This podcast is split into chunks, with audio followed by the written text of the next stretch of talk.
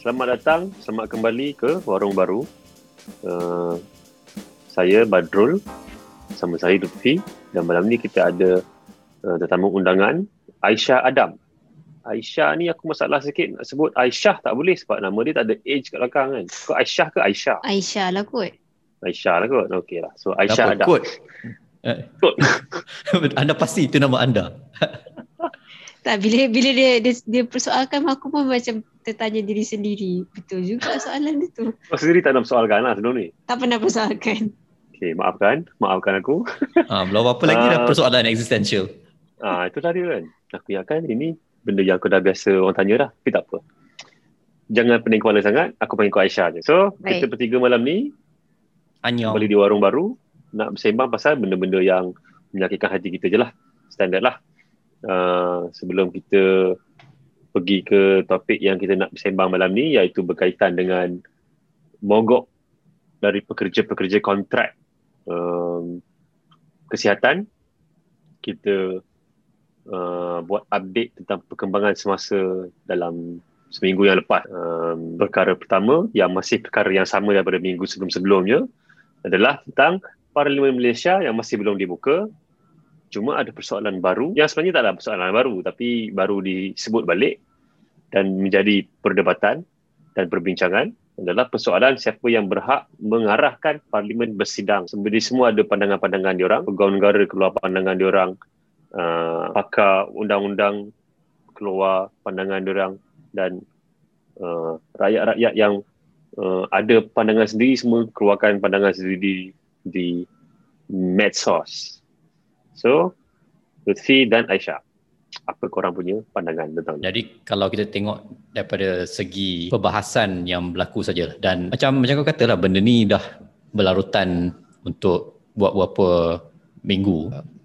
Siapa persoalannya ialah siapa yang boleh memanggil parlimen untuk bersidang dan bila. Mhm. Jadi kalau kita ikut pandangan peguam negara um, macam-macam mana pun ada ordinan darurat atau tidak yang di-Pertuan Agong hanya boleh panggil parlimen bersidang atas nasihat jemaah menteri.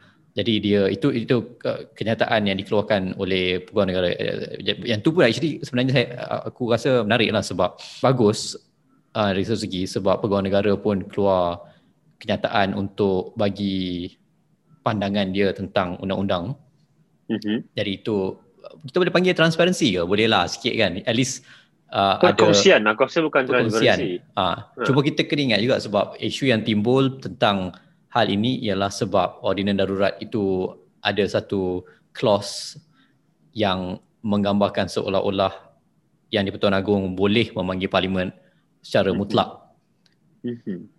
dan ordinan darurat ini tak pernah melalui apa-apa proses perundangan di parlimen berbeza dengan mana-mana rang undang-undang yang lain.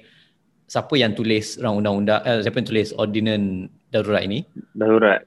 Ah, Siapa jabat, sebenarnya? Jabatan Pegawai Negara lah. Jadi Ha. dia tulis dia explain lagi yang sebenarnya lain lah daripada proses untuk undang-undang yang kita biasa rangka. Um, Jadi maknanya bila dia cakap tapi lain daripada apa yang dia tulis dalam ordinan darurat, jadi yang mana satu kita nak ikut? So kalau ikut dia punya kenyataan tu dan ini kita ini boleh kata satu uh, kita sangat ini dalam bahasa yang sangat-sangat mudah sebab dia tulis tu memang bahasa Bahasa yang orang tak boleh nak faham lah. Ah, bahasa orang tak boleh faham lah. Dia tiga perkataan betul kurungan tiga perkataan kurungan. Bahasa lawyer lah kan? Stroke-stroke lagi. ah stroke-stroke lagi. Ah, jadi kira nak baca tu pun macam ini ayat ni sambung dekat dua apa ni dua ayat seterusnya. Jadi dia, dia memang kena penuh kesabaran mungkin kena buat uh, mind map sikit bila baca tu. Jadi essentially apa yang dikata ialah um, provision yang yang me, yang kelihatan seperti memberi kuasa kepada yang di-Pertuan Agong untuk panggil parlimen secara mutlak quote unquote Mhm. Mhm. masih lagi perlu dibaca dengan peruntukan dalam perlembagaan yang mengatakan uh, Agung perlu bertindak atas nasihat jemaah menteri. Aha. Jadi itu je lah dia, dia punya kenyataan tu bukan apa satu ke Maknanya dia kata aku tak boleh buat apa lah. ah apa-apa pun you know, ikut jugalah PM lah. Ah Aha. ikut PM. Tapi yang yang menjadikan perbincangan perbahasan ni lebih menarik ialah pandangan daripada uh, Prof Syed Salim Faruqi, seorang pakar Mhm. perlembagaan uh, dan tenaga pengajar di UiTM aku rasa masih mengajar di sana. UiTM? Ah, uh, UiTM. Yo. Law Fact. Bukan UIA? Bukan, bukan. bukan. Kalau aku dia oh. masih UiTM lah. Dia sebab okay. ada kawan-kawan kita dia profesor dia dia yang mengajar kawan-kawan kita dulu. Um, oh. Jadi dia dia tak persoalkan isu agung perlu bertindak atas nasihat tetapi persoalan dia ialah siapa yang layak dipanggil ketua majlis. Uh-huh. Maksudnya adakah hanya kerana seseorang itu ber, mempunyai nama pangkat Perdana Menteri uh-huh. maka dengan itu dia ada kuasa tersebut ataupun adakah dia dalam orang boleh kata dia punya substance dia punya uh, sebab kenapa dia mendapat dia di, di, di, dipandang sebagai ketua majlis ataupun uh-huh. sebagai orang yang mendapat keyakinan majoriti ahli parlimen uh, ahli uh-huh. majlis parlimen. Jadi itu dia punya persoalan lah. Jadi kalau kalau kalau dikatakan dalam masa sekarang ni kita nampak Perdana Menteri punya uh, sokongan di kalangan ahli parlimen itu goyah ataupun tak mencukupi untuk dia ada majoriti di parlimen, maka adakah uh-huh. dia masih layak di kira sebagai ketua majlis. Ketua majlis sebagai perdana menteri. Tapi persoalannya juga sekarang ni adalah kita tak ada tak boleh nak pastikan. Tak boleh pastikan di parlimen sebab parlimen tak bersidang. Tapi di luar pun tidak ada kepastian sekarang ni. Ah, dan itu itu yang itu yang jadi perbahasan lah. Jadi kalau ikut pandangan-pandangan yang ada, um, kalau menurut Prof Syed dia kata uh, Agong boleh meminta seorang Perdana Menteri meletak jawatan malah memecatnya jika hilang sokongan Dewan Rakyat. Kabinet sekarang masih sah dengan jawatan itu disebabkan ordinan darurat. Jadi dia kata kalau hilang sokongan Dewan Rakyat, um, soalannya ialah macam mana nak tentukan uh, jumlah sokongan itulah. Paling paling clear dan kita rasa kita punya position dalam hal ni ialah kena ada undi tidak percaya di parlimen lah.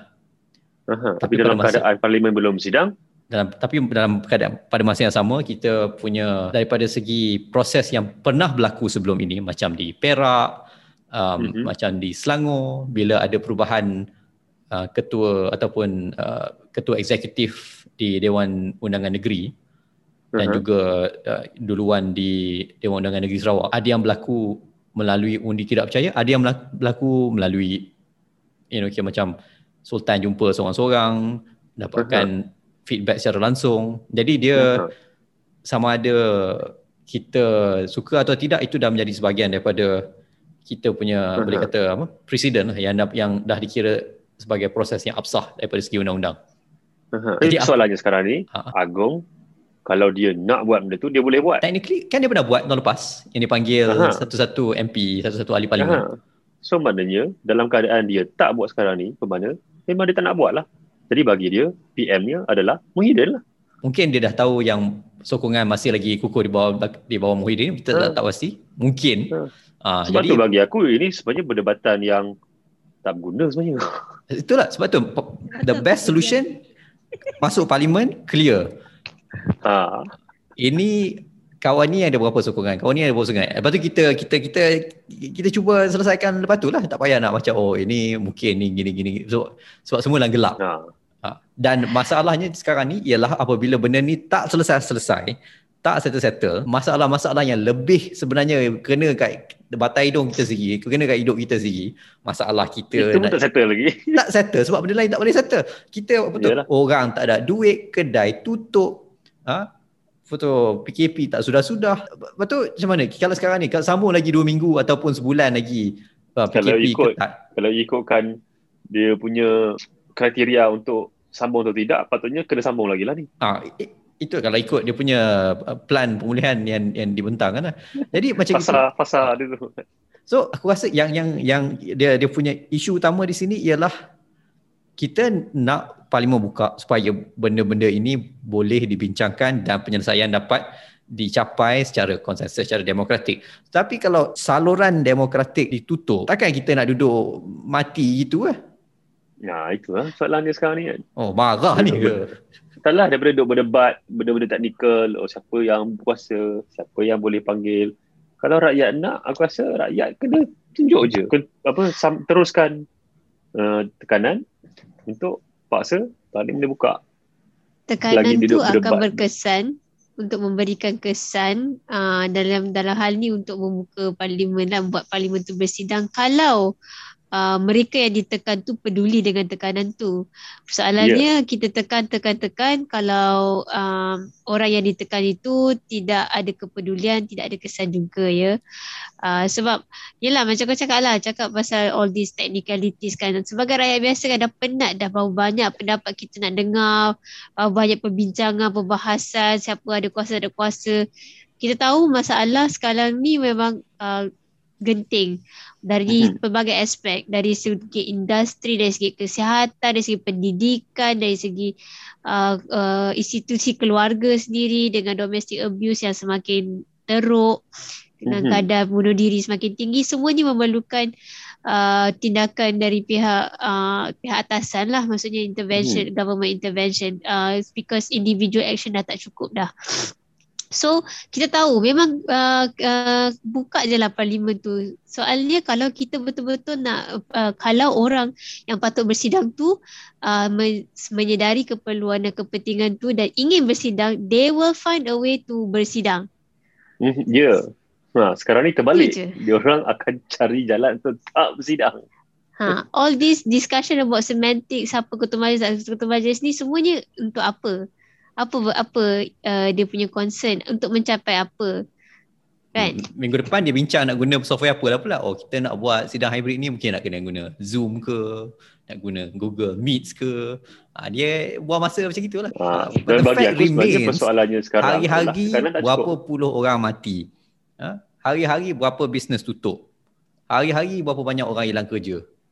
Mhm. dan satu benda sebenarnya uh, ada kawan aku seorang duk cakap tadi kita diberikan maklumat tentang berapa ramai orang yang mati satu hari disebabkan orang kena covid dan orang tak sembuh dan orang uh, meninggal lah. Tapi tak ada orang bagi kita data orang yang mati bukan disebabkan directly dah kena covid tapi mungkin disebabkan kekangan-kekangan lain yang disebabkan secara tidak langsung oleh krisis covid. Betul. Kita sebab tahu banyak banyak juga keperluan-keperluan kesihatan yang tertunda disebabkan memberi prioriti kepada COVID. Contohnya, yeah. uh, ialah macam penyakit-penyakit tak berjangkit macam sakit jantung, even kencing manis, um, uh, pembedahan-pembedahan elektif semuanya tertunda. Dalam masa tertunda tu uh, macam-macam boleh jadi kan. Katakanlah uh, dalam dalam keadaan tak ada COVID pun waiting list macam berbulan-bulan untuk pembedahan apa-apa juga uh, jenis pembedahan. Ini kan pula zaman COVID kan. Uh-huh. So betul lah macam kau sebut tu macam uh, kematian-kematian yang uh, tidak secara langsung berkaitan dengan COVID tetapi terkesan akibat COVID. Hmm. Jadi sebenarnya lebih teruk lah keadaan kita sebenarnya sekarang ni. Ya memang. Hmm. hmm. Jadi kita kita sangat tenang lah itu saja aku boleh cakap. Ha, itu betul macam kau cakap tadi tekanan tu tak ada kesan. Kau rasa sebab tekanan tu tak cukup kuat lah. So kalau betul-betul kita nak buat perubahan tu berlaku, aku rasa kita kena buat lebih lah. Tak cukup lah dengan apa yang kita dah duduk bising-bising sekarang. Kita tenang ataupun kita just pasrah sebenarnya? Kita dua-dua. Mungkin dengan bersikap pasrah tu kita boleh kita boleh teruskan kehidupan. Dia bagi kita apa security blanket. Hmm. Ah. Itulah. Sebab kalau tidak takkan kita nak marah sepanjang-panjang hari. Ini ini yang kita ini ini yang kita dok sembang-sembang semua kan. Kita dok baca-baca. Tapi misalnya macam ah, aku ada beberapa kawan yang memang uh, masih keep in touch dengan orang-orang di apa perumahan-perumahan awam sebab kita orang ada buat um, kerjalah dengan dia orang sebelum-sebelum ni. Uh, tekanan tekanan dalam rumah tu dah sampai ke tahap yang family boleh bergaduh sebab Maggi kan? Benda yang yep. kalau hari biasa kita boleh hilat je orang tu makan Maggi gitu. Ini dalam satu family boleh berebut pasal Maggi. Sampai bergaduh. Maknanya Maggi tu pun dah jadi satu komoditi yang sangat penting lah kan? Dan kita dah sampai ke tahap itu dan benda-benda ni confirm tak sampai ke telinga pemerintah. Confirm tak sampai ke telinga menteri kan Uh, Sebab tu lah dia yang buat orang gambar. di atas menteri tu hal lagi lah kan. Sebab tu dia boleh buat gambar dia ambil uh, makan Maggi. Sebab ha, dia tak bergaduh. Gambar ramai. Kan? Ha, dia orang makan Maggi. Harmoni kan? je dia, dia makan Maggi. Orang hmm. lain boleh bergaduh anak pin, beranak pinak sebab Maggi. Ha. Itulah dia. Dan mungkin juga dia punya disconnect ni besar lah. So uh, macam hari ni ke semalam dia buat pengumuman yang ada kawasan-kawasan dalam Kuala Lumpur yang telah dijadikan kawasan PKPD. Ya. Uh, tempat-tempat macam uh, ada ada setengah, setengah tempat di pantai dalam uh, yang sangat dekat dengan bangsa yang muka muka barangkali yang besar orang yang kena PKPD dalam kawasan tu merupakan orang yang kerja dekat bangsa Hantar village, kawasan. Ha? Ha. bangsa shopping center Ya. Dan juga dekat kawasan Segambut pun ada PKPD, uh, pencala PKPD. Jadi ini Ya, semua Penchala tempat-tempat yang kat. s- sangat dekat dengan kawasan-kawasan uh, kawasan-kawasan golongan berada lah. Tapi Yang lagi dekat tu lagi tak nampak. lagi dekat lagi tak nampak. Sebab rumah dia orang tinggi. Dia orang nampak jauh. Nampak jauh Dia, bawah dia, dia dia nampak nampak Twin. Towers, dia nampak apa? Ha. Uh, apa ni apa benda bangunan Bangunan PNB.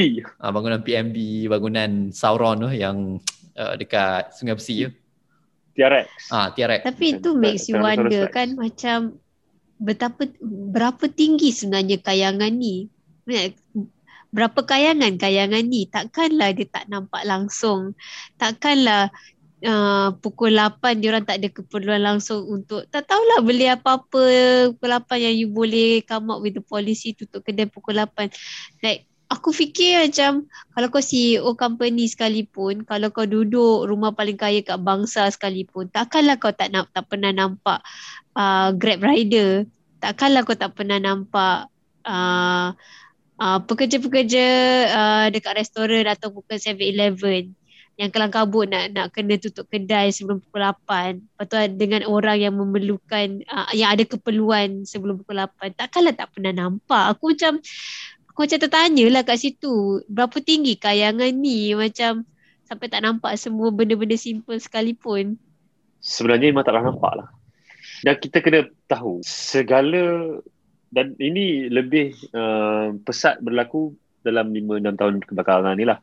Segala teknologi yang kita kembangkan adalah untuk membuatkan orang-orang yang di atas tak perlu nak nampak orang-orang di bawah. Contohnya, macam mana kita nak panggil orang Grab? Macam mana kita nak order makanan? Macam mana kita nak pesan barang? Kita dah tak ada interaksi dengan manusia lagi dah. Kita interaksi dengan aplikasi dalam phone saja. Dan orang yang kita pesan makanan tu pun setiap silap dia just drop je makanan dia tu. Betul dia kat pagar ke kat mana ke kan. Betul dia tak jumpa. Ataupun dia Orang yang naik Grab, dia orang ni tak naik kan. Grab dah. Apa? Hmm. Tak, maksudnya. PA yang tu aku fikir adakah Ha. se- segala aspek kehidupan mereka diuruskan oleh orang lain sampai mereka tak perlu berurusan langsung dengan uh, orang-orang biasa yang kita sebutkan ni lah sampai tak nampak lah. Yalah. Memang tak lah. So, jawapan dia aku rasa. banyak isu benda-benda macam gini sebab itulah dia disconnect sebab macam uh, orang yang meninggal kerana covid kebelakangan ni dia bukan semua family yang kena dia dia disproportion lebih ramai di kalangan orang yang yang masih lagi perlu keluar untuk bekerja yang Hmm. kerja dia tak boleh lagi daripada interaksi dengan manusia lain ha, kilang ke dispatch ke apa ke dan kita kena akui itu semua datang daripada satu uh, kelas ataupun Ya. satu uh, tahap satu paras kekayaan. Ya. Dan dia balik pula bukan dia duduk seorang, dia duduk dengan family-family dia yang besar. Sebab dia orang tak mampu nak beli rumah seorang satu ataupun nak sewa rumah seorang satu, dia terpaksa berkongsi dan satu family tu tu kena. Betul. Sekarang ni memang trend dia bukan satu individu yang kena. Satu rumah tu yang kena. Satu rumah tu yang Multi kena. generational home. Ya. Ya. Ya. Dan yang lebih menyedihkan lagi bila satu rumah tu kena, mak, bapak kadang-kadang tu meninggal. And then Ya. anak-anak macam mana? Kalau dia orang survive pun, kalau dia orang dia orang sembuh daripada covid uh, dengan long covidnya apa semua, apa yang nak bela? Betul lah. Implikasi jangka panjang kita belum tahu lagi. So- Dan ini yang kita nampak sekarang, kita tak nampak masalah dia orang 2-3 bulan akan datang lagi ni. Ini ini masalah 10 20 tahun ni kalau kalau Itulah. ha, kalau kalau kita nampak 80 orang meninggal tapi maksudnya 80 keluarga terkesan sekurang-kurangnya atau Aku rasa Malaysia ni memang kita ada kurang kesedaran kelas. Dan aku bukan nak, nak guna sangat bahasa uh, ayahanda Marx. Tapi sebenarnya Marx. Ha, Pak Mak. Pak Mak. Uh, cuma masalahnya sekarang ni memang sebenarnya ada perbezaan uh, kualiti hidup antara orang golongan rendah dan golongan atas yang sangat ketara uh, yang kita sebenarnya tidak boleh nak uh, buat alahu bila kita cakap tentang masyarakat, bila kita cakap tentang negara, kita kena tengok dari sudut lensa perbezaan golongan ni. Dan satu lagi, COVID ni dia membesarkan jurang sebenarnya. Orang yang kaya, hidup diorang tak terkesan, malah jadi makin okey. Uh, gaji diorang masih jalan, dalam pada masa yang sama, diorang ada duit lebih untuk diorang invest sana, beli emas, beli bitcoin, apa semua. Uh, yang dalam masa akan datang akan buatkan diorang akan jadi lebih kaya dalam masa terdekat kalau dalam masa 10 20 tahun dalam masa 2 3 bulan aja kan buat diorang akan jadi dan, lebih kaya daripada sebelum ni dan orang miskin buat terbalik dan keadaan semakin uh, bet- keadaan kita sekarang ni yang sangat teruk ni uh, satu adalah ialah uh, jurang antara kelas tu dan mal, lebih malang lagi kebanyakan daripada pemimpin-pemimpin pembuat polisi kita datang dari kelas ni satu kelas saja Ha. Kelas kayangan saja. Kelas kayangan saja. Jadi itu sebab tu dia tidak nampak kesan polisi dia dalam uh, pada kehidupan majoriti rakyat yang tidak berada di kayangan itu. Itulah. Jadi dia orang makan Maggi tu dia punya mangkuk dengan dia punya garpu tu lagi mahal daripada Maggi lagi. uh, uh, bukan sekat Maggi, Maggi tu lagi mahal daripada uh, apa tu Uh, kos makan makan satu isi rumah seminggu kot. Itulah. Betul. Yeah. Okay, so kita dah banyak cakap pasal yang tu dah. Ah, tak, tak, tak sampai oh, 15 minit dah punya muram jadi. ah, tapi tak apa, itu akan jadi selagi maknanya aku rasa kita kena uh, teruskan mencari jalan tu buat sesuatu je lah. Uh, dan segala usaha adalah usaha yang bagus lah kuasa sekarang ni sebab kita kena cuba segala benda lah basically. Tak boleh nak cuba satu sudut saja tapi okay kita berhenti untuk itu sejak. Kan?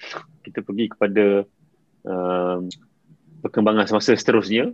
Dan ini lebih berkaitan dengan dunia luar. Uh, bukan di Malaysia sangat tapi yang kemungkinan besar akan ada kesannya di sini. Dan aku mengharapkan ada kesan yang bagus. Iaitu berkaitan tentang rang undang-undang pengawalan big tech ataupun company-company teknologi yang besar yang dibentangkan di Washington setelah mendapat lulusan jawatan kuasa perundangan di Parlimen. Dan rang undang-undang pengawalan ini adalah secara ringkasnya uh, untuk uh, mengehadkan monopoli-monopoli company-company besar supaya diorang tidak boleh menjadi terlalu besar sehingga kita tak boleh nak lari dari diorang. Itu secara ringkasnya lah. Fi, Aisyah, sila komen. Jadi, yalah itu uh, ini satu proses yang yang telah lama yang mengambil masa yang lama um, pusingan ni saja dah berapa lama eh, perbincangan kali ni sebab sekarang ni kita bincang bila cakap pasal syarikat teknologi yang besar yang kita kena ingat ialah yang yang paling besar Facebook, Google, Amazon. Amazon. Uh, daripada segi market, daripada segi size pasaran Netflix juga. Cuma dia Netflix tu tak.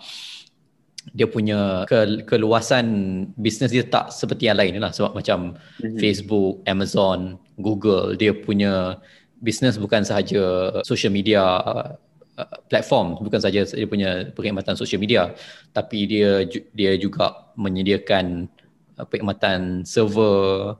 Dia juga menjadi penjual. Dia dia bukan sahaja jadi platform untuk menjual tapi dia juga menjual mm-hmm sama ada barangan, sama ada iklan uh, dan termasuk Apple jugalah. Um, dan juga secara tidak langsung kita punya data sebab dijual orang. Kita, uh, itu itu pun satu punca um, kekayaan yang besar lah, sebab lagi banyak maklumat yang anda ada tentang pengguna-pengguna anda dan kita ingat dia punya pengguna bukannya macam pendengar orang baru 10 orang 20 orang 30 orang insyaallah betul dia naik betul secara geometri janjang geometri ha?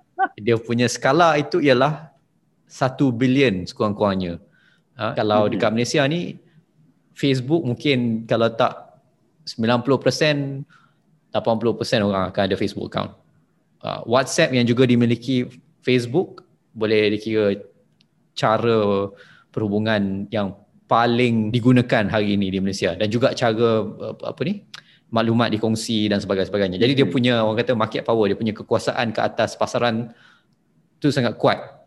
Hmm. Dan itu juga ada implikasi kepada kekuasaan dia terhadap masyarakat, uh, terhadap siapa yang boleh berniaga, siapa yang uh, berapa banyak keuntungan yang dia boleh ambil sebab dia dah kontrol market tu. Dia yeah. perumpamaan dia macam kalau kau ada uh, kita itulah sebab kita kita punya apa ni pasaran pun agak dah dah telah agak disuasakan. Jadi contoh nak kata fikir plaza macam macam pasar malam lah. Kalau Aha. pasar malam itu dikuasai satu syarikat dan tiap-tiap gerai yang yang yang dibenarkan untuk uh, buka gerai di situ semuanya bukan zakat kena minta kebenaran daripada pihak yang memiliki dan, dan mengoperasi pasar malam tersebut. Aha. Tapi keuntungan pun dia kena bagi. Cara Dia macam ni. Dia macam ni. Aku rasa mungkin aku boleh tolong sikit. Ah silakan. Dia dia misalkan company yang kontrol tapak pasar malam pada masa yang sama dia orang juga pembekal kemah pasar malam, meja kat pasar malam tu. Tar yang membuatkan lantai jalan raya kat pasar malam tu boleh ada tar, dia orang juga yang bekalkan. Bahan makanan yang orang nak jual dekat pasar malam tu pun dia orang bekalkan. Tak, bukan sekat itu. Kalau kata kau ada barang yang kau jual dekat pasar malam tu laku, esok dia pun jual dan dia tak bagi kau jual kat situ. Yeah. Ataupun dia jual Ha. pada harga yang lebih murah supaya kau tak boleh untung. tak boleh untung. Ha. So dia So- kontrol semua benda sampai dia boleh mainkan semua benda. Yang ujung-ujungnya engkau sebenarnya tak untung apalah. Betul. Dan kau tak Hmm. untung apa dan maksudnya bila hanya di hanya satu hanya beberapa syarikat-syarikat besar, mega lah sebenarnya bukannya besar dah ni. Ini sangat-sangat besar. Hmm. Macam Yang- kita punya tempat vaksin lah, mega. Ah mega mega mendung um, yang yang menguasai pasaran. Maksudnya dia bukan Aha. zakat kontrol uh, profit, dia juga kawal paras gaji, Sumber. ah dia kawal sumber Aha.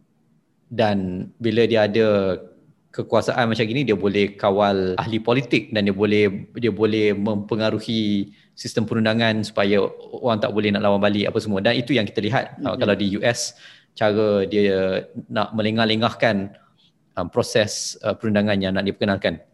Jadi macam kau cakap lah yang undang-undang yang dia nak introduce ni uh, ada be- ada beberapa rang undang-undang lah. Uh, buat masa ni dia Mhm. baru lepas dia punya uh, boleh kira apa tu tahap jawatan kuasa di uh, dia punya basically dia punya Dewan Rakyat lah, dia punya House of Representatives. Mhm. Um, jadi Tapi, antara okay. Mhm.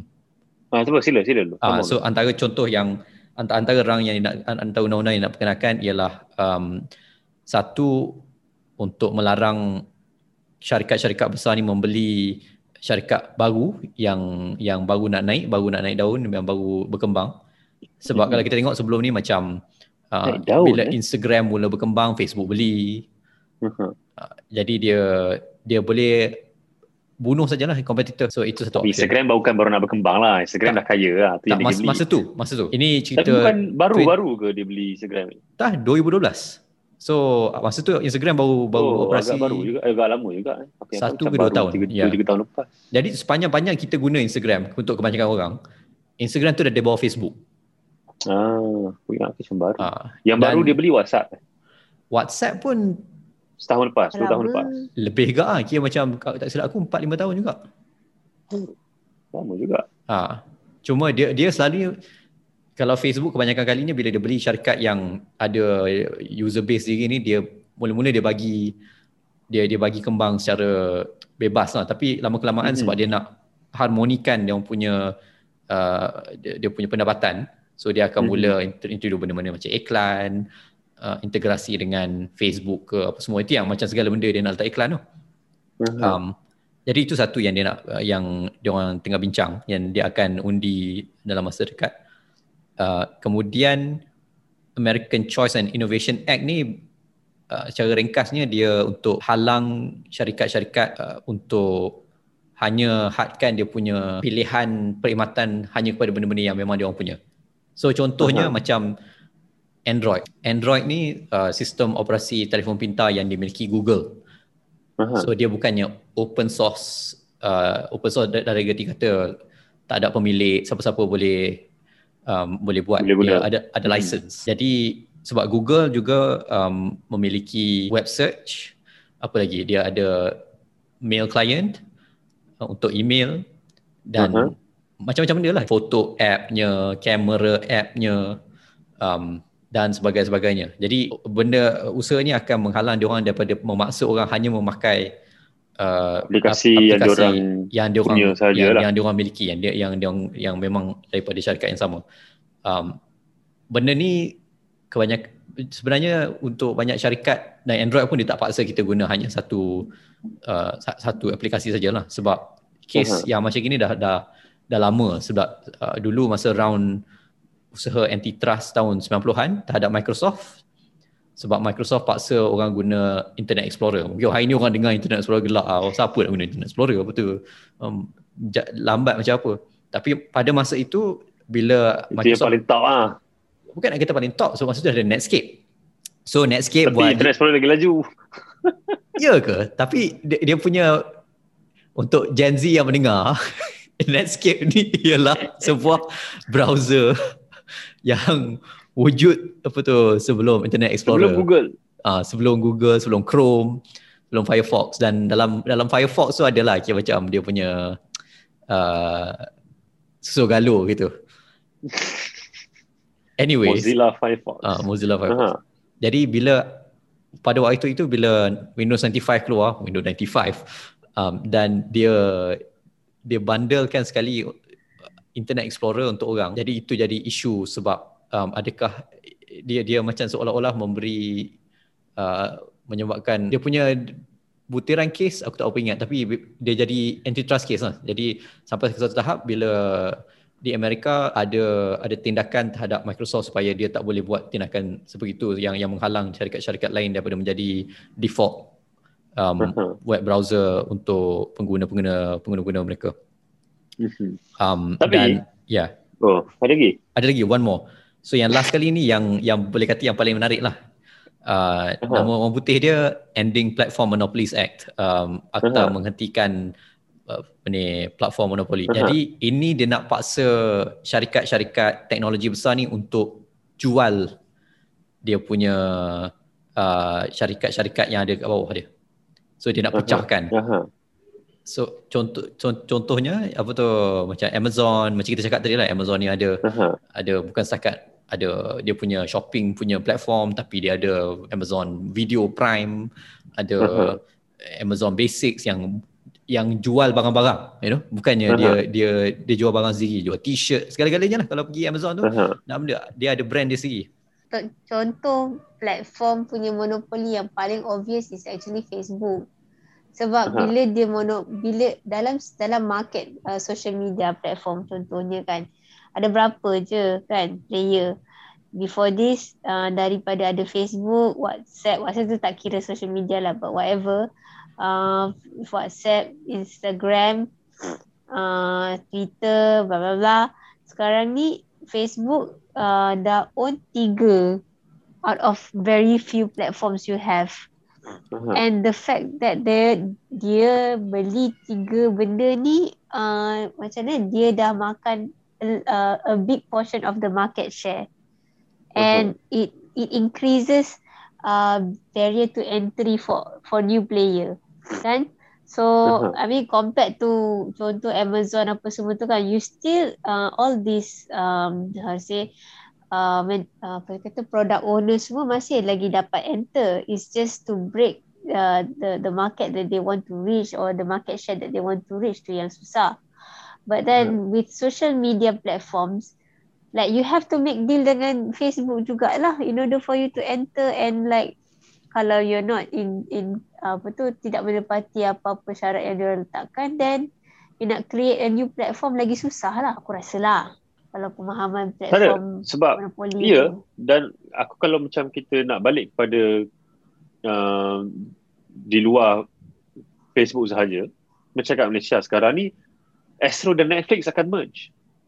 Ah, yes. Bukan merge, dia apa ada agreement lah. Collaborate lah. Collaborate. Agreement lah basically. Ah, tapi kalau dah hampir merge lah sebenarnya sebab Astro sendiri dah monopoli semua benda kat Malaysia ni. Ya. Yeah. Apa lagi obvious uh, Astro dalam market Malaysia daripada daripada eh, tapi sebab Amazon macam pun Netflix. Sebab Astro dekat Malaysia pun ada deal dengan Disney Plus. Ha. Jadi um, itu pun satu okay. model ya, tu, tolak, model tolak, tu sebenarnya tolak. agak agak uh, macam bukan dekat Malaysia saja adalah sebab macam tempat-tempat lain pun dia orang ni jadi lebih kurang macam distributor lah untuk uh-huh. Uh, untuk and the sole distributor for everything exactly yes sole distributor It for everything it looks like they are the sole distributor so distributor oh. um, through dia macam gini lah ya dia sole distributor yang dilantik tetapi dia tidak menghalang uh, pelanggan-pelanggan untuk melanggan secara direct kepada Disney Plus ke Disney Plus Hotstar sorry ke, ataupun kepada Netflix. Yang tu so, masih ada ni. this with this new antitrust law, how is it going to be different? Kalau dia kita kena tengok macam daripada segi uh, apa yang pernah berlaku dulu. Kalau dekat sebab US dia punya history of antitrust actions lama lah daripada zaman uh, FDR dulu uh, Franklin Delano Roosevelt masa New Deal. So waktu itu dia pecahkan uh, apa orang kata robber barons kira syarikat-syarikat uh, kereta api supaya dia bukannya Aha. satu company saja yang control uh, rangkaian kereta api. So dia dan dia orang boleh control harga tiket dia boleh control Mhm. um, uh, manufacturing uh, kira dia punya rails dan sebagainya sebagainya. Jadi bila ada antitrust action dia orang ni dah tak boleh cap duit macam itulah dan sama juga uh, Standard Oil itu pun ada tindakan-tindakan antitrust yang diambil. Um, contoh yang lebih uh, dekat masih lagi tahun 70-an gitu uh, AT&T AT&T pun Ah, pada satu tahap for menjadi satu syarikat yang sangat besar dan dia dia pecahkan menjadi dia panggil baby bells lah. So dia bukannya nationwide uh, monopoly tapi dia ada regional uh, secara ikut ikut dia punya apa uh, mungkin di di daerah utara satu selatan satu dan sebagainya. Supaya dia tak boleh kontrol harga harga perkhidmatan lah. Ah. itu itu dia punya basic konsep um, dan juga kita tengok dengan Microsoft. Um, dan sebenarnya per, perbincangan pasal nak nak nak mengawal big big tech company-company teknologi besar ni dah sekurang-kurangnya dah, dah ambil masa 10 tahun lah sebenarnya. Sebab um, sebab sekarang ni sebab dia information dia bukannya setakat data peribadi kita um, dia juga berkait dengan cara maklumat itu disalurkan. So uh, contoh macam industri berita industri uh, komunikasi berita hiburan dan sebagainya. Macam kau kata lah bila distribution ni dikawal oleh, oleh dia orang bukan sekat distribution tapi audience juga. So dia ada uh, sebab cara orang dapatkan maklumat hiburan berita dah berubah dia tak tengok TV dia tak dengar radio dan dia dia dah kontrol dah dia hanya pergi ke social media ke dia punya smartphone Dia layan baru baru.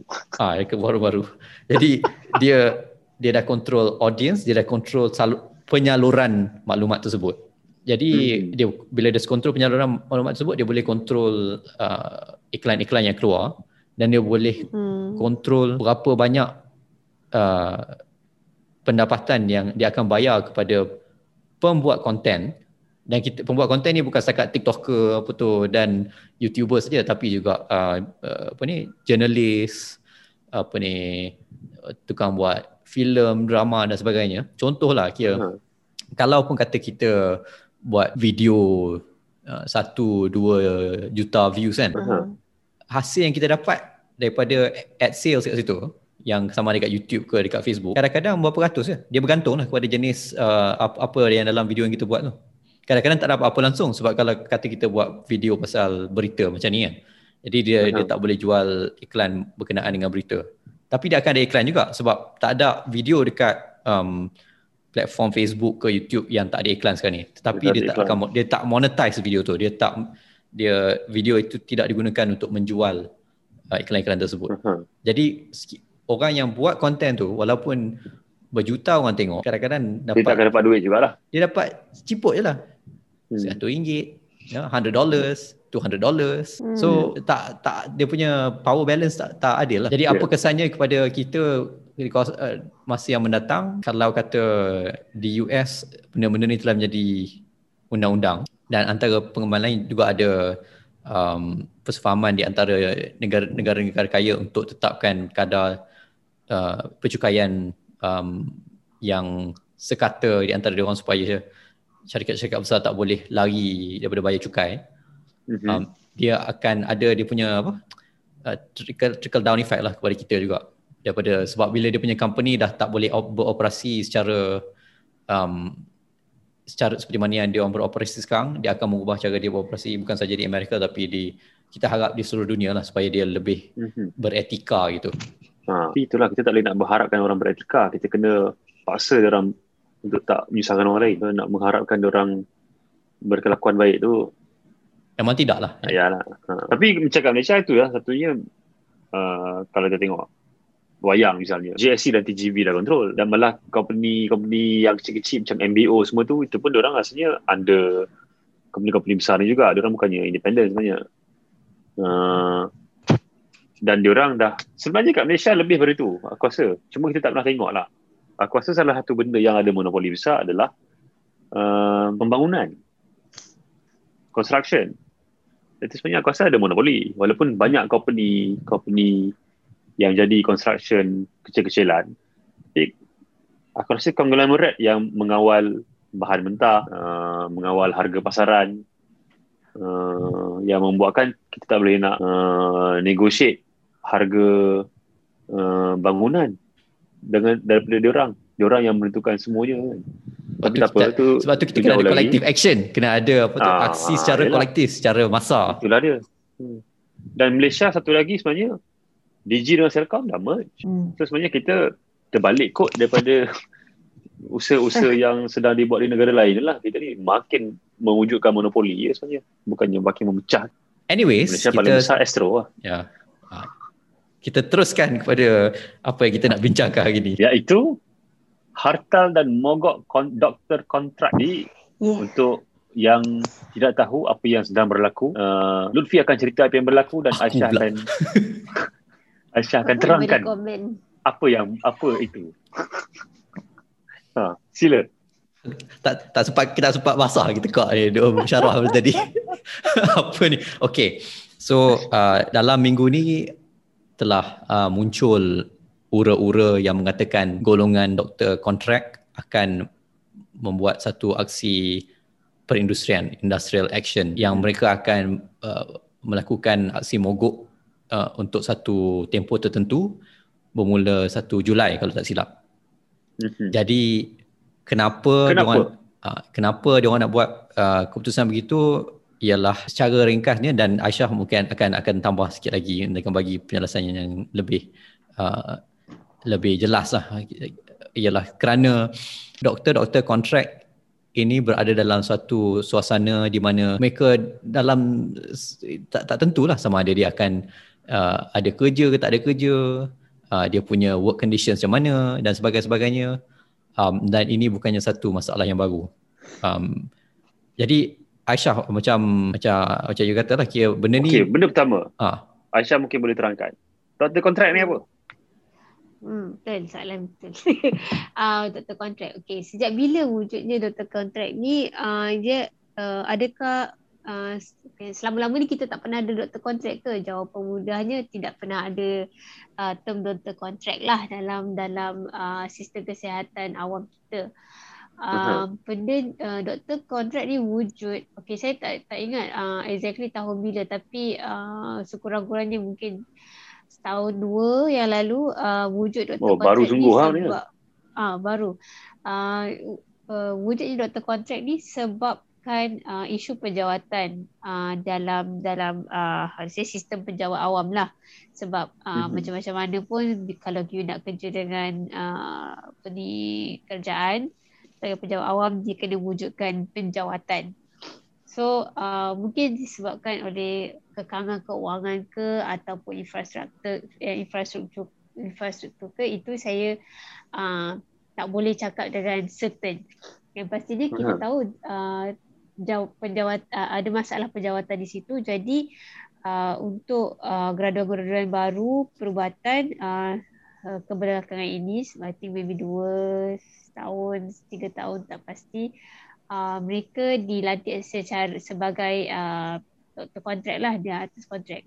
Okey, apa implikasi bila uh, seseorang tu um, di uh, digaji sebagai uh, penjawat kontrak uh, uh, betul as opposed to permanent punya uh, penjawat awam adalah uh, satu adalah dari segi uh, gaji lah. Okay. Uh, ini satu benda yang menarik sebab biasanya uh, kalau pekerja kontrak dalam kerajaan uh, anda dibayar lebih sedikit sebab uh, anda tak dapat apa perks uh, what do you call benefit. apa macam benefit uh, penjawat uh, uh, permanent employee kan? Uh, mm-hmm. And also uh, itulah antara sebab-sebabnya. Tapi uh, yang saya dapat tahu untuk doktor kontrak ni uh, bayaran mereka uh, kata tidaklah tinggi uh, seperti pekerja kontrak di kementerian lain. Itu satu. Uh-huh. Dua adalah uh, okay untuk dapatkan full qualification sebagai seorang doktor dekat dekat Malaysia ni uh, seperti mana uh, hasil pekerja-pekerja kesihatan yang lain you kena lah uh, macam dapat lesen kan dapat lesen tu you must do your uh, housemanship which is why Yalah, itu yang kita kita semua maklum kan uh, doktor sebelum dia jadi uh, doktor yang full qualification dia kena jadi HO dulu. Uh, uh-huh. Jadi nak tak nak you kena uh, masuk dalam sistem uh, apa sih MOH atau KKM uh, sebagai seorang doktor untuk mendapatkan latihan tu. Latihan ini pasca siswaza, siswaza dia call it, I think so lah. Lepas grad lah kan? Uh, lepas grad. So, okay. Uh, so, sepanjang-panjang you buat HO tu, you jadi, dah lah, okay, you pekerja kontrak, you adalah HO. Kemudian, apa jadi lepas you HO? Okay, biasanya kalau bukan uh, uh, apa tu doktor kontrak, you akan uh, naik grade lah uh, naik mm-hmm. grade lepas habis uh, HO jadi full MO dia panggil tapi dengan doktor kontrak lepas you dah habis HO uh, satu is that uh, tak ada uh, tak ada naik grade and you tak tahu gaji you akan naik ke tidak so and then and then uh, you tak dapat posting So mm-hmm. uh, doktor kontrak ni katakanlah uh, di hari ni dia kerja dekat hospital Selayang. Eh? boleh je bulan depan dia kena panggil kat hostel Sungai Buloh ke hostel Serdang ke uh, sebab dia memang tak tak tentu itu kalau mm-hmm. dipanggil lah uh, okay uh, sebagai doktor kontrak lagi dan um, okay, kalau dipanggil lepas tu kalau mereka juga boleh diberhentikan perkhidmatan sebab mm-hmm. bukan uh, permanent employee kan dia bukan bawa uh, Suruhanjaya perkhidmatan lah dia bukan bawa Suruhanjaya perkhidmatan ah uh, betul So dari segi career progression tu nak ke mana? So kalau you sebagai doktor kontrak uh, for the next uh, 2 hingga 5 tahun, adakah anda berada di grade yang sama? Mm-hmm. Uh, gaji tak naik-naik. Uh, lagi satu adalah okay, uh, specialist training.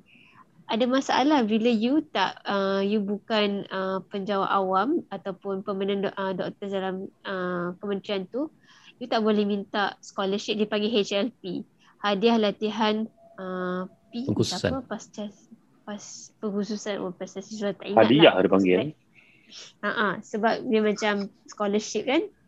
So you tak ada tu so katakanlah okay itu dah satu halangan. Dua katakanlah you nak you ada duit lebih nak masuk sekalipun kan?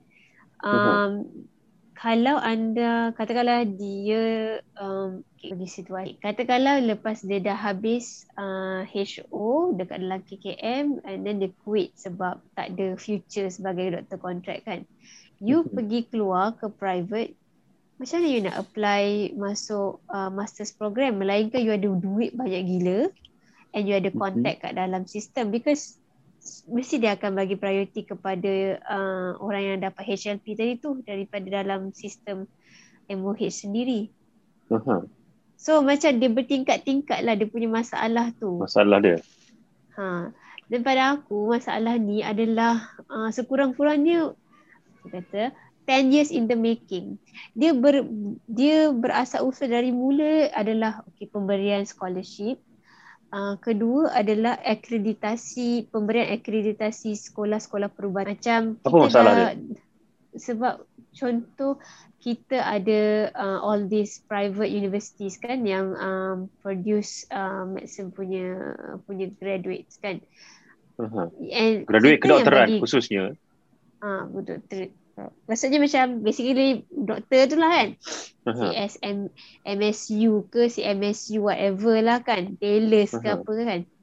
Kita yang bagi akreditasi kepada uh, kepada semua universiti tu. Maksudnya kita tahu berapa banyak kita berapa banyak doktor kita akan uh, hasilkan dalam beberapa tahun tertentu. Uh-huh. Tetapi apa perancangan kita untuk pastikan semua doktor ni dapat tempat untuk sekurang-kurangnya uh, buat HO ataupun uh, merancang semula uh, kursus-kursus pengkhususan tu. Maksudnya masters ni macam mana nak nak nak bukakan uh, peluang kepada uh, doktor-doktor di luar uh, fasiliti uh, MOH. Aha. Okay, saya bagi contoh, okay, dia, dia bagi farmasi sendiri, farmasi sendiri pun dia ada kontrak farmasi ni. Uh, dia uh, kita ada start ada kontrak farmasis mungkin awal sikit daripada kontrak doktor setahun dua macam tu. Uh, kita hampir ada masalah ada hiccup jugalah. Tapi uh, kita ubah modul kita punya housemanship. Maksudnya housemanship tu tak tak tak tak perlu ber, uh, tak wajib diadakan di hospital. Anda boleh uh-huh. buat housemanship sebagai community pharmacist, industry or whatever. And then you uh-huh. boleh progress in your career lah. But the problem is um, untuk housemanship tak macam tu. Saya tak pasti dia punya detail macam mana. Tapi you tak boleh buat housemanship dekat klinik. You tak boleh buat housemanship dekat rural hospital sahaja. You will oh. not get the full qualification. Dia so, kalau doktor dia kena buat dia punya housemanship dekat mana? Dekat hospital universiti saja ke? Ah uh, it's either hospital universiti ataupun hospital kerajaan lah, hospital utama lah. Sebab you kena uh, fulfill uh, apa tu competency level kan tu ada ikut modul dia orang macam mana lah. Uh-huh. So di situ Yelah, maksudnya perancangan tu it's not just about hiring. It's about daripada start you bagi you say, daripada first you develop all these future doctors that is you start bagi accreditation to universities you punya module untuk housemanship you punya hiring punya planning for the future. Uh-huh. and uh, you punya plan for their uh, career uh, progress. Maksudnya for masters uh, nak jadi nak jadi specialist dan specialist training ni. How do you evolve dengan uh, perubahan uh, dan perubahan semasa dan uh, perubahan uh, number graduan. Uh, bukan setakat tu sahaja. Dari segi dar- daripada kita uh, tak nak uh, menggaji doktor-doktor kontrak ni sebagai penjawat awam yang permanent, kita masih lagi kekurangan staff di hospital-hospital. Kita masih lagi ada masalah. Kita masih kekurangan doktor lagi. Ke- kita masih kekurangan doktor lagi. Di situ uh, apa masalah dia? Masalah infrastruktur. Adakah infrastruktur kita ni uh, cukup untuk populasi kita sekarang? Okay, kejap. So, jadi macam kalau kita uh, cuba uh, compare, jadi masalah ni satu yang punca dia yang punca yang yang berjangka masa lebih panjang lah. Dia datang daripada sebab banyak sangat uh, graduan perubatan uh, yang dapat scholarship daripada mengata-kata lah daripada uh, apa ni Poland, Russia, Mesir, Australia, UK dan sebagainya sampai tak, dan tak cukup tempat untuk serap dia orang masuk ke dalam uh, sistem uh, houseman yang ada yang ditawarkan kerajaan. Tapi pada masa yang sama macam macam macam you kata tadi, lagi-lagi sekarang kita tak cukup doktor lah. Uh, sebab kita punya hospital tak cukup doktor ke tak cukup hospital? Ah, ha, mana, mana, mana tak cukup hospital, dia. tak cukup doktor dan kita dan ke, jadi soalan dia nak kata tak cukup doktor tu sebab kalau kita kata dah terlampau banyak medical graduate, terlalu banyak graduan perubatan yang yang terapung, yang tak ada yang tak ada permanency, yang tak boleh dapat jawatan yang tetap. Kenapa mereka ini kenapa tak diwujudkan uh, tempat untuk mereka bekerja? Ha, sepatutnya okey, bila kita bagi scholarship, bila kita uh, merancang untuk uh, memberi peluang kepada pelajar-pelajar uh, menjadi pelajar perubatan. Maksudnya kat situ dia mestilah berpadanan dengan keperluan populasi kan uh-huh. adakah masalah kita ada ada uh, percanggahan antara perancangan uh, pembangunan insan dengan perancangan pembangunan infrastruktur. Adakah masalahnya di situ? Itu satu. Dua adalah adakah evolusi disiplin itu sendiri evolusi uh, pengurusan uh, modal insan uh, particularly untuk perubatan ini uh, tidak setara dengan evolusi ataupun perubahan uh, masyarakat dan keadaan keperluan perubatan sekarang itu satu. So uh-huh. itulah bila cakap kata MMA uh, berbincang dengan MOH apa semua ni kan. Bila dia bincang ni setahun lepas dua tahun lepas sedangkan masalah ni maksudnya kita dah boleh jangka dengan melihat uh, dari dari sudut uh, apa tu jumlah graduan perubatan tu dari tahun ke tahun. Uh-huh. ke mana mereka nak pergi. Apa latihan yang mereka mereka ambil Uh, tapi dalam masa yang sama kita masih lagi kekurangan pakar-pakar. Apa masalah kat situ? Terlalu banyak apa tu percanggahan nombor dan juga uh, apa tu uh, situasi yang dihadapi di di di apa ke di padang maksudnya macam de- dekat ground pun macam tak match. Aha. Okey, nisbah doktor dengan populasi kita kecil ke mencukupi ataupun terlebih? Uh, aku tak ingat lah secara detail ni uh, berapa exactly tapi saya ingat aku masih lagi kurang lah. Masih kurang. Maknanya kita masalahnya bukan kita terlebih graduan lah. Maknanya kalau dari sudut itu. Aku rasa masalah adalah pengurusan modal insan. Uh, kita tak cukup kita doktor tapi kita tak cukup tempat untuk untuk latih doktor macam tu. Kita tak cukup tempat untuk latih doktor, kita tak cukup ah betul betul.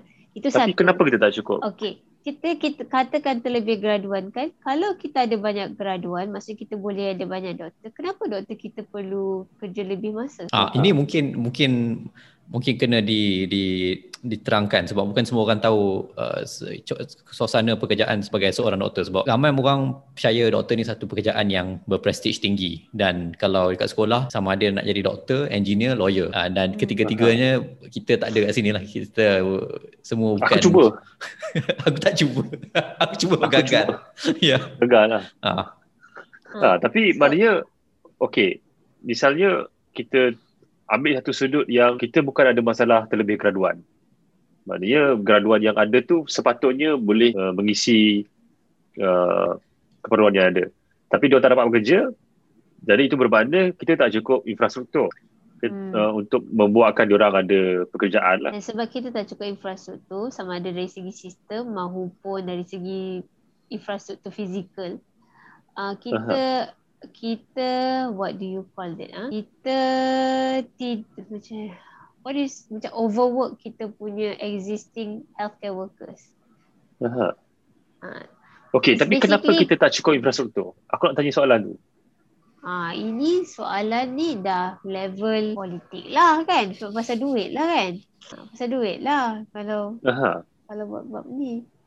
Ha, kiranya kita macam kalau boleh lah kan. Kalau kita nak stay spend like macam dua RM200 untuk uh, satu orang sebulan bersihkan rumah kita tapi kita nak dibersihkan kat setiap setiap hari daripada pagi sampai malam dekat setiap curuk ceruk tu dia mesti bersihkan. Tapi kita tak nak bayar lebih daripada RM200 seminggu. Ah uh, basically tu lah kita buat. Sedangkan pada kita, kita boleh je. Ah, ha, betul kita buat pada doktor. Sedangkan kita boleh je bayar katakanlah dua orang kan, dua orang. Uh-huh.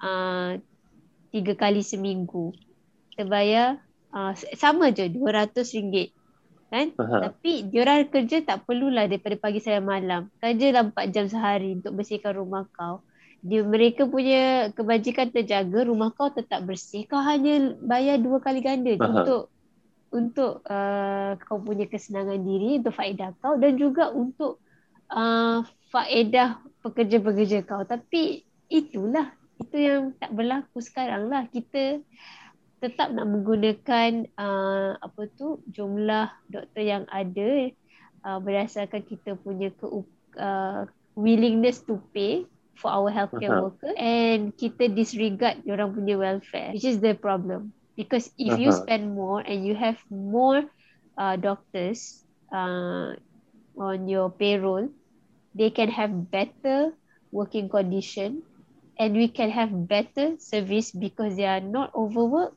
and uh-huh. they are Yalah, they they are not uh, risky to deal with people lah. Sebab uh-huh. tu you tengok. Jadi maknanya bukannya kita perlu, uh, maknanya bukannya semata-mata kita perlu bina lebih banyak hospital atau klinik lah.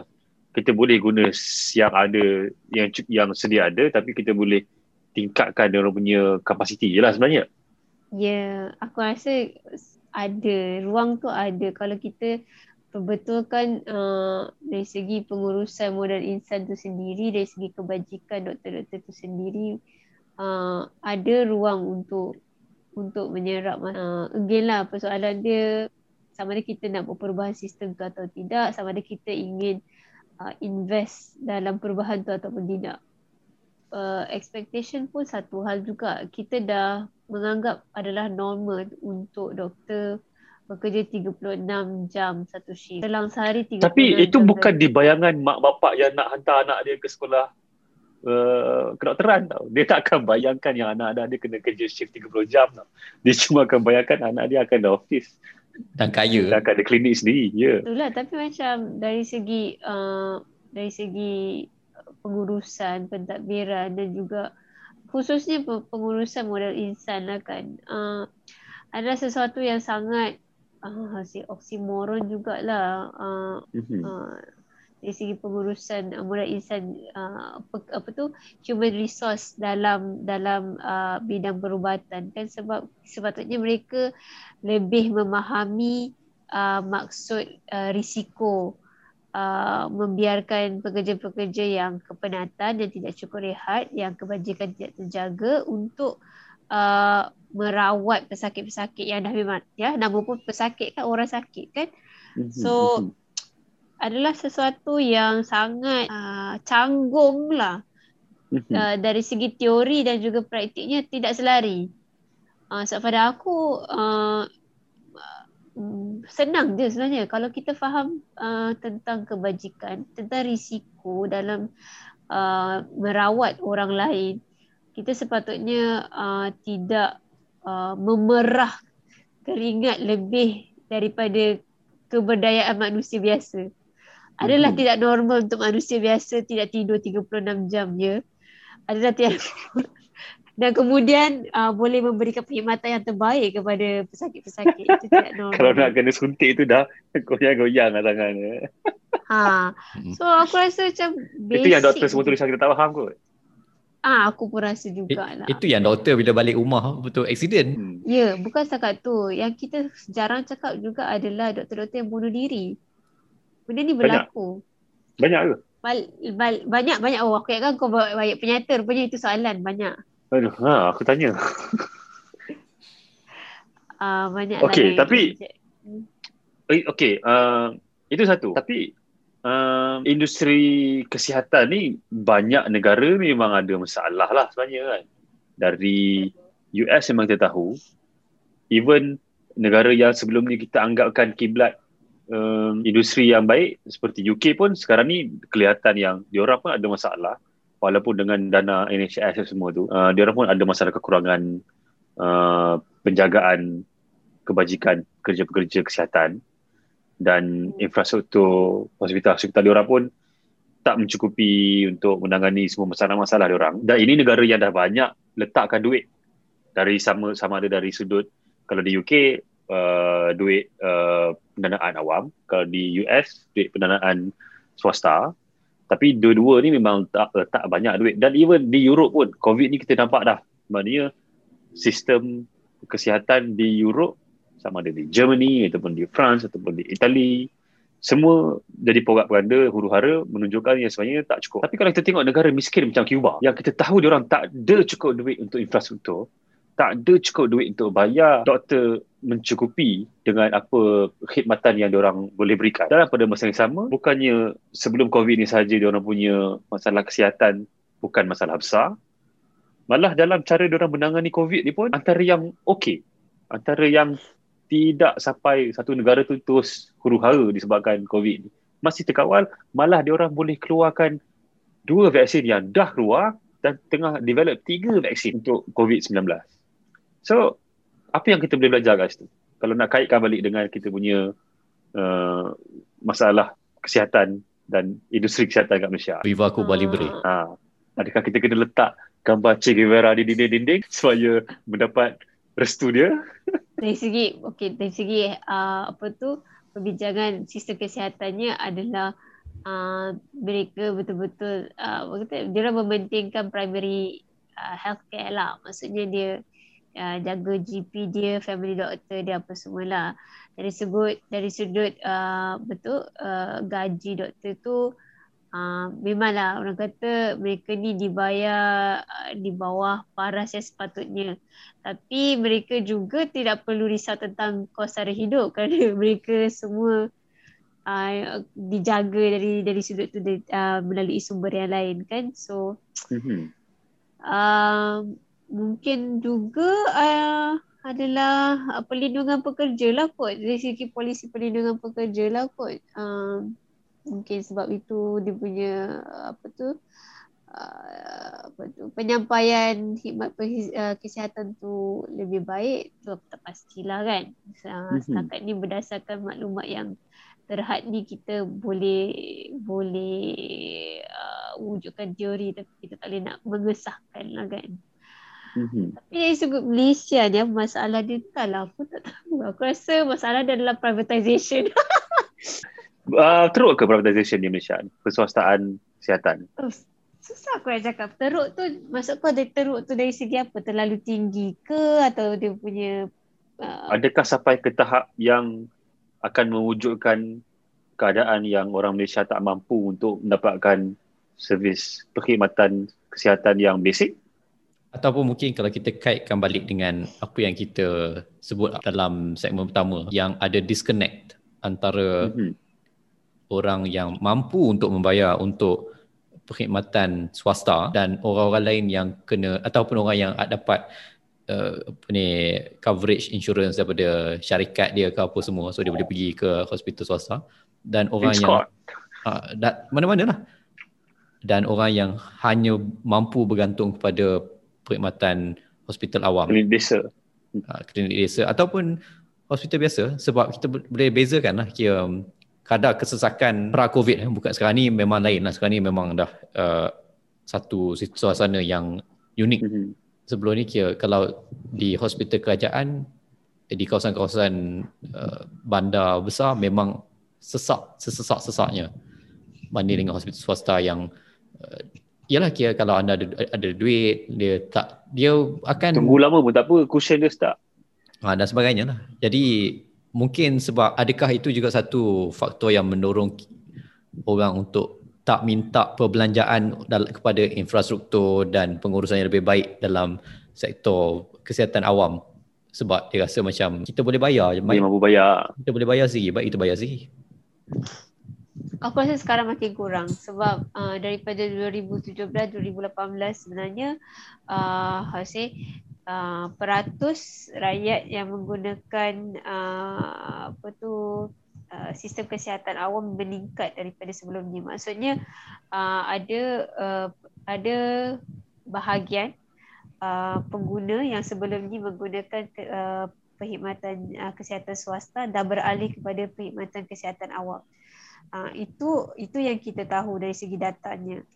Uh, soalan kau adakah begitu teruk uh, privatisation sehingga mewujudkan jurang yang um, aku sebenarnya nak nak ambil angle uh, apabila uh, wujudnya uh, privatisation 20 30 tahun yang lalu ni uh, si uh, terdapat doktor yang yang saya kata contoh eh macam macam uh, perubahan aku cakap eh, masalah masalah doktor doktor kontrak ni dia sistemik dan data uh, dan bertitik tolak daripada uh, macam-macam sumber. Dari segi uh, pendidikan dari segi scholarship dari segi uh, modul untuk memperkembangkan profession tu sendiri.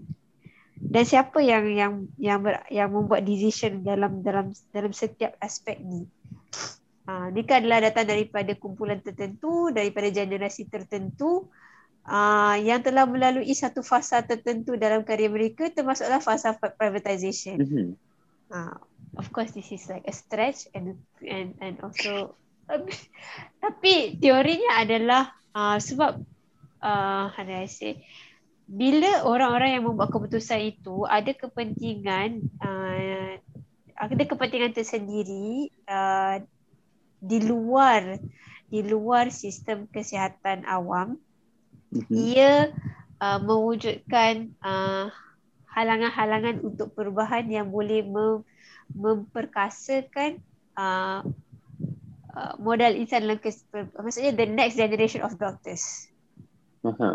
which is why we are having the problem that we are having now because if they have interest uh, in making sure that the profession uh, is growing uh, uh-huh. for generations to come, they would have put in place uh, sensible uh, sensible uh, sistem. Maksudnya sensible.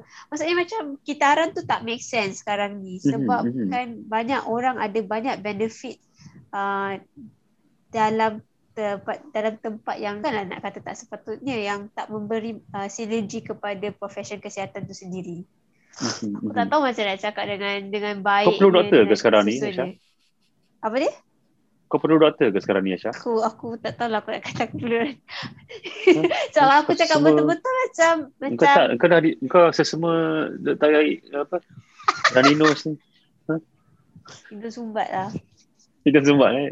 So kau bukan ada masalah-masalah lain sekarang eh? Tak ada.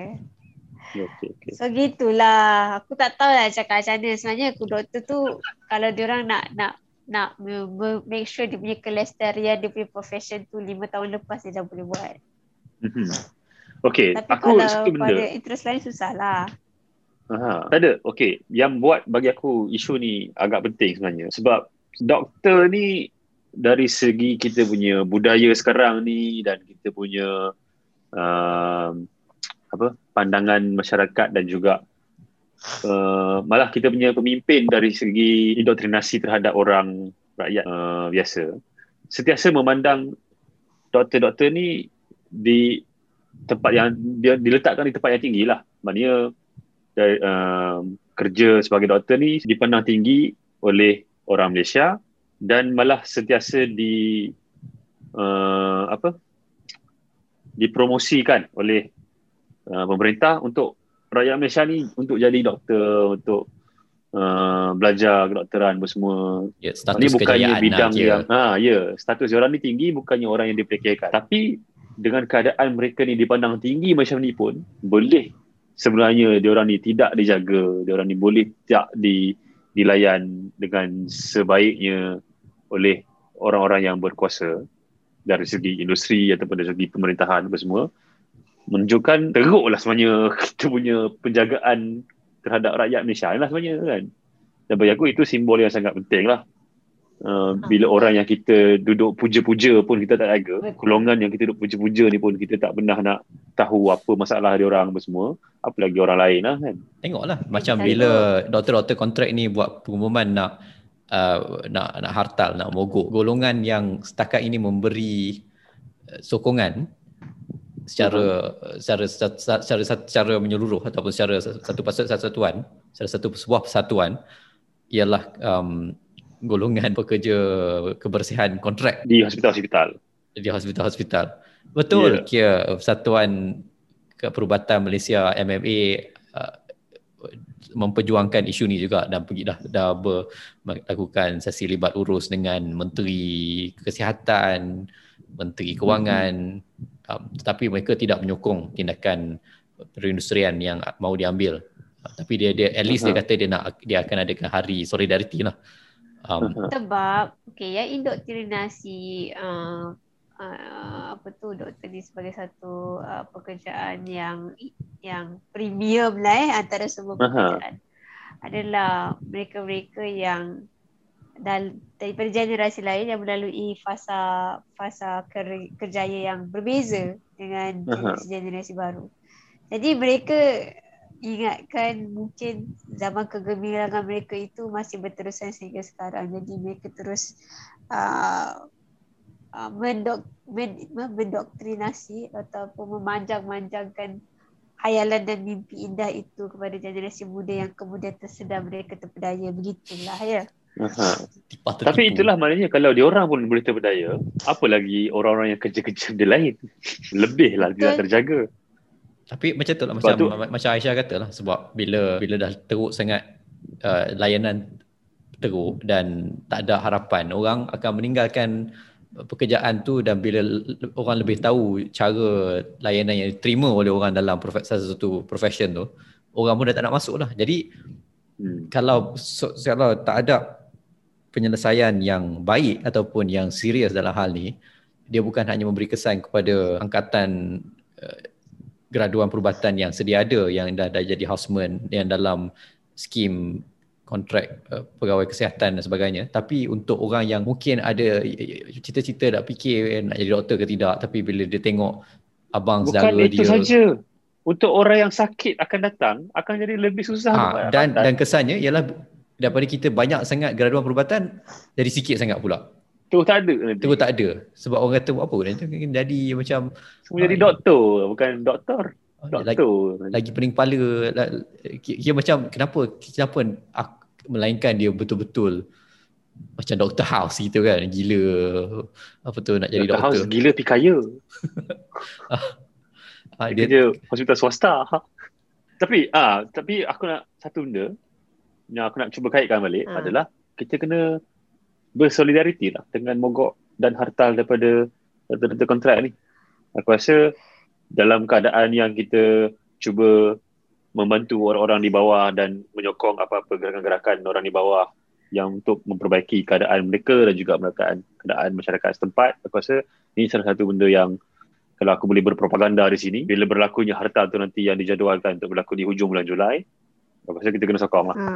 awal kan awal bulan Julai kenyataan. awal ke hujung aku rasa akhir Julai akhir Julai Untuk menambah kau punya penyataan tu but, but uh, basically isu uh, perlindungan pekerja ni adalah isu kita semua. Uh, Ya. Selama ni kita tak kita tak uh, kita tak ambil endah mungkin atau kita tak dengar sebab ia selalu melibatkan pekerja-pekerja uh, yang kita kata apa jauh daripada uh, uh, apa tu ruang kerja kita. Aha. kan mungkin kita ni kerja Ya. kat office, kita ni kerja ataupun kat kerja yang kita tak akan mahu buat Ah kerja kita tak akan mahu buat. Jadi kita tak pernah nak uh, ambil tahu isu-isu berkaitan dengan perlindungan pekerja uh, melibatkan pekerja kilang, pekerja kebersihan, uh, pekerja-pekerja gig ekonomi. Uh, tapi sekarang ni uh, macam kau sebut tadi lah macam korang dua sebut kan macam doktor pekerjaan yang semua orang pandang tinggi sekalipun uh, perlindungan pekerjaan dia begitu teruk sekali. Uh, maksudnya dia isu perlindungan pekerja ni bukannya dia berbeza-beza sangat pun antara pekerjaan dengan pekerjaan. Uh, sebab pada akhirnya kita, ia berkaitan dengan manusia. Yang bekerja tu adalah manusia. Jadi uh, ini adalah isu kita semualah.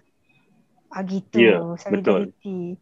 dan ya aku nak tambah Viva pasal solidarity tentang solidarity solidarity solidarity ini harus bukannya sekadar solidarity di bibir tapi mesti ada usaha Aksi. secara ah mesti ada tindakan mesti ada tindakan secara bersepadu dan Ya. Sebab kita kena ingat kita mungkin bukan kita yang ambil tindakan mogok uh, jadi kita boleh you know, ya apa tu buat banner letak uh, apa ni profile picture dan sebagainya tapi untuk orang yang berada di barisan hadapan frontliners yang akan berada di front line dalam aksi Ya. ini yang dalam masa yang sama dia orang mempertarungkan nyawa dia orang sendiri untuk menyelamatkan orang lain hmm. aku rasa ini jadi satu tanggungjawab moral untuk kita menyokong orang-orang ni Ah. lah sebenarnya dan tanggungjawab itu harus dibuahkan melalui kita punya tindakan juga sama ada uh, daripada segi pressure terhadap apa ni pihak-pihak berwajib sama ada sokongan kewangan uh, sokongan suara. Semua tu kena ada lah sebab kita jangan lupa dia orang ni macam-macam mana pun mer- mereka ini masih lagi di di gaji bawah skim kontrak. Maksudnya kalau perkhidmatan mereka ditamatkan boleh ditamatkan serta-merta betul ya. jadi tanpa itu itu, itu benefit ris- tanpa apa ah betul. Itu risiko yang sangat besar lah yang yang mereka ambil ah, dan dalam keadaan semasa ni bila kita tak ada kerja banyaklah kesan dia dia bukannya sesuatu bukannya suasana yang paling mudah untuk mengganggu. Ya. Jadi saya macam harap-harapnya dari kalangan masyarakat sivil pun boleh ada satu kerangka jaringan sosial lah untuk untuk pastikan Ya. tindakan ini bukannya sebab kalau kalau hanya beberapa ka- kalau hanya puluh-puluh orang saja yang bertindak senang untuk dia orang di ditolak tepi dan di dan dikenakan tindakan dan sebagainya. Tapi kalau Ya. di sebalik golongan yang mengambil tindakan mogok itu ada lagi jaringan-jaringan masyarakat yang yang yang sedar, yang yang ambil prihatin, yang memberi sokongan moral, kewangan dan politik sekurang-kurangnya kita boleh nampak dalam perubahan itu berlaku. Ya, Dan mereka betul. kita ada ada satu lapisan perlindungan. Itu yang yang penting aku rasa sebab um, kita tak boleh suruh orang berjuang tapi kita tak nak apa ni tolong tak nak support tak nak support. betul betul baiklah Aku Dan rasa ya, mungkin dah- nak nak nak lagi? tambah lagi sikit je sebab kalau kita tengok daripada perjuangan um, uh, untuk dapatkan Tapi habis Che Guevara betul. Oh, nanti kita, doktor, pasal, eh? nanti end credit kita letak lagu betul hasta siempre como nanti tu. Daripada perjuangan doktor-doktor muda di UK. Dia bukannya satu uh, bila bila dia buat aksi mogok itu dia bukannya menyelesaikan masalah serta-merta. Sebab itu hanya salah satu daripada aksi yang ha- satu tindakan yang harus diambil dalam satu perjalanan perjuangan perjalanan uh, penentangan selama bertahun sebelum mereka dapat mencapai satu uh, persetujuan dan dan uh, dan terma-terma kontrak yang lebih baik lah senang cerita. Jadi dia dia kita tak boleh expect oh dia orang dah dah dah demo Dah mogok cukup. dah mogok settle lah. Tak Ha. itu itu satu Betul. tindakan yang yang Malah public kalau kita tak support dia orang lepas mogok tu kemungkinan mereka dia orang akan lebih uh, tertindas. Hmm. Jadi kena kena continuous, kena berterusan lah sokongan. So Ya, Aisyah ada lagi nak kita tambah pasal ni? kita. Ah, tak ada kot. Aku rasa ah, cukup kot. Hashtag kita jaga kita. Hmm. Itu je. Oh. Jadi untuk siapa-siapa yang nak dapat kita- perkembangan nak nak dapatkan perkembangan tentang hartal doktor kontrak ni boleh pergi ke Twitter Twitter dia orang di twitter.com slash h contract h k o n t r a k so itu ya kot perbincangan kita uh, pasal isu ni hari ni Ya. Ha. Kita tengoklah perkembangan nanti macam mana. Uh, so itu saja malam ni. Sebelum kita ke uh, sesi terakhir, ada satu update yang aku nak kongsi tentang parlimen. Ada satu Oh, laporan berita ke? daripada ha belum bersidang Ha. tapi ada satu uh, laporan daripada Malay Mail yang aku baca yang aku nampak sekarang ni yang mengatakan yang yang di Pertuan Agong sudah memanggil uh, speaker Dewan Rakyat dan Dewan Negara untuk menghadap beliau uh, Baginda. di Istana Negara. Oh Baginda. Minggu lepas dah betulkan lah Aduh, aku rakyat jelata kan. Aku tak reti benda macam ni ni. Ujung tak sebut dia je. Nanti kena akta sedition pula kementerian. Um, ha, untuk menghadap baginda di Istana Negara untuk membincangkan isu soal isu soal untuk membincangkan soal uh, pembukaan parlimen. So, itu antara update yang terbaru dan update yang agak menarik uh, yang aku tidak jangka benda ni berlaku. Dengan Uh, jangkaan baru, aku episod ni tak keluar lagi tau ini ini recorded ini bukan live Ha. Dan uh, tambahan sikit pasal isu harta ni, so uh, maklumat terkini yang ada hari ni ialah dia ak- akan ada tiga fasa bermula 1 Julai.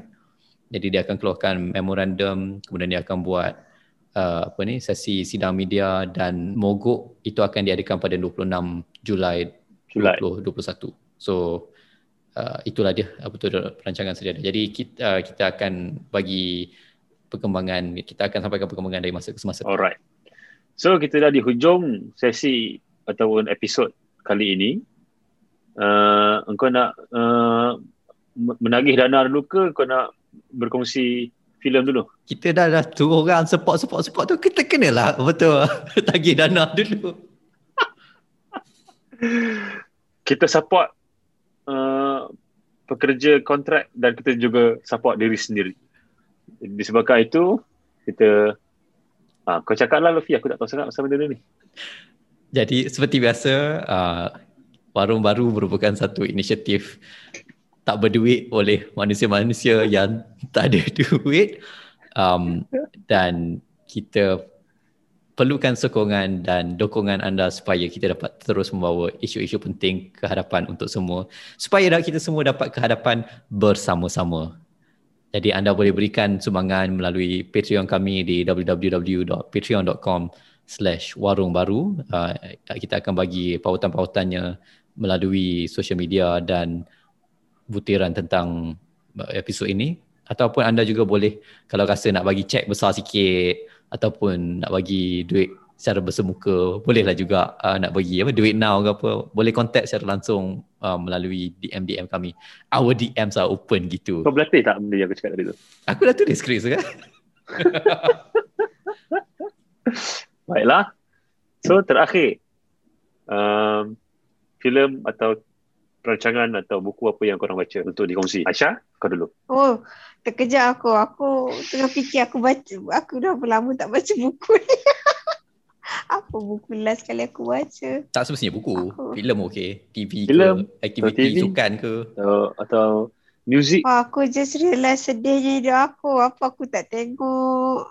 Uh, aku tengah tengok balik cerita Modern Family ya. Adakah aku mengecewakan? Kena banyak-banyak benda yang kau nak tengok balik. Modern Family kau tengok balik. Eh? Aku rasa dia No judgement, no judgement. Aku sentiasa judge. Sebab tu, Aku sebab tu kau tak boleh kau tak boleh jumpa ke apa keriangan dalam hidup kau. Eh, siapa kata aku tak riang? Siapa yang paling banyak ketawa sekarang ni? Aku rasa Modern Family adalah satu siri yang sangat bagus.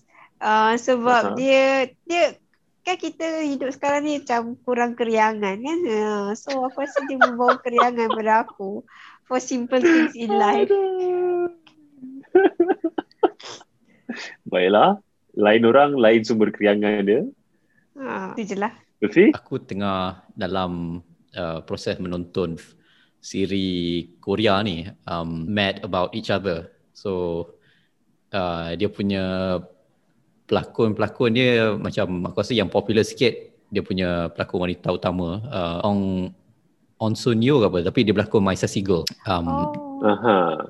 dan dia punya Kau tengok sebab kau nak tengok dia je lah kan? tak tak aku, aku tak tak perasan pun dia sebab aku biasalah aku punya cara aku pilih filem ialah okay lah klik ataupun Aha. orang kata tengok ni aku tengok lah jadi se- secara kebetulan benda ni okay mungkin bukan secara kebetulan lah sebab algoritma Netflix dah tahu apa benda yang aku suruh tengok apa yang patut kau tengok? Ah, jadi dia tunjuk kat aku. Jadi dia punya siri ni pasal dua orang uh, uh, yang mempunyai masalah psikiatri lah. Um, seorang seorang tu ada masalah men, mengawal kemarahan, anger management issues. Aha. Dan lagi seorang pula dia lebih kepada isu um, tak susah nak percaya ke orang, anxiety, um, OCD dan sebagainya sebagainya lah. Dan um, cara mereka me- menjalinkan hubungan di antara keduanya dan dan pada masa yang sama cuba me, me, menyokong antara satu sama lain lah. saling menyokong dalam dalam menghadapi uh, masalah masalah sama ada yang yang itu masalah luaran ataupun masalah dalaman. Um, Aha. dia dia daripada segi portrayal uh, kesihatan mental dia dia agak simplistik lah dia tak dia tak sensitif Aha. sangat dia tak realistik sangat. Um, Aha.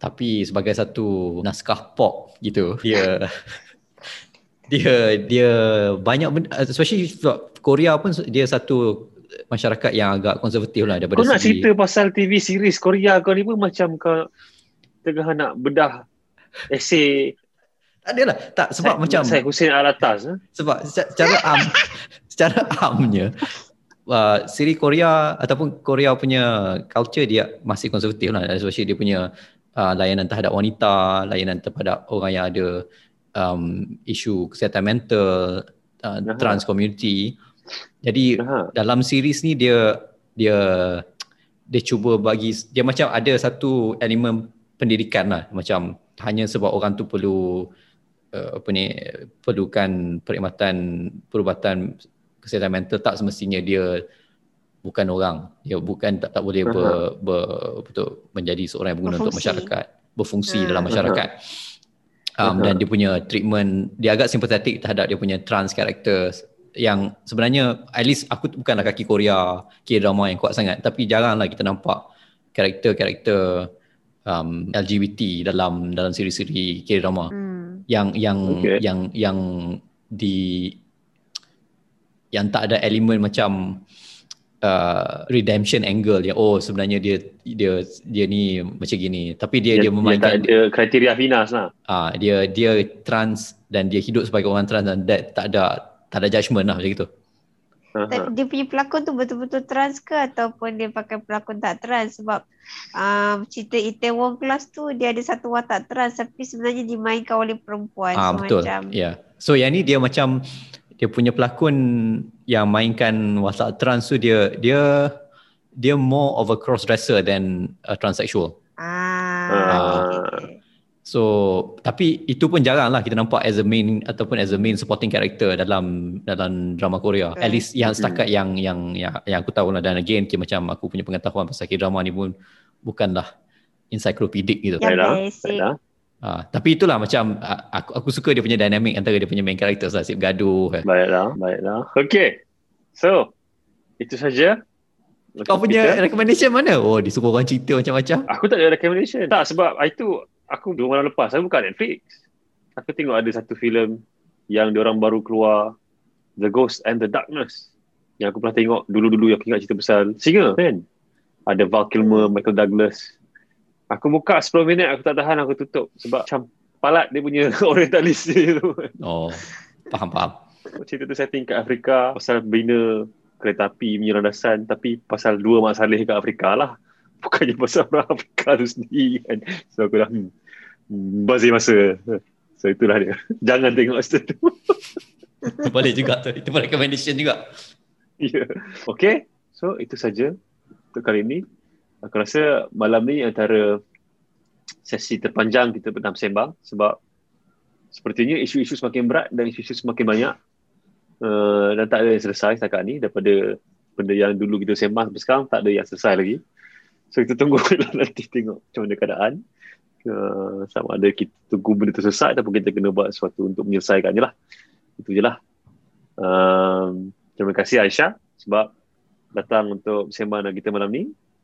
Untuk para pendengar yang sampai ke hujung ni masih melayan, sekali lagi tahniah, anda hebat dan maafkan kami.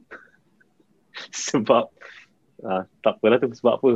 Uh, harapnya korang tak tuntut balik di akhirat. Uh, itu saja. Terima kasih dan selamat malam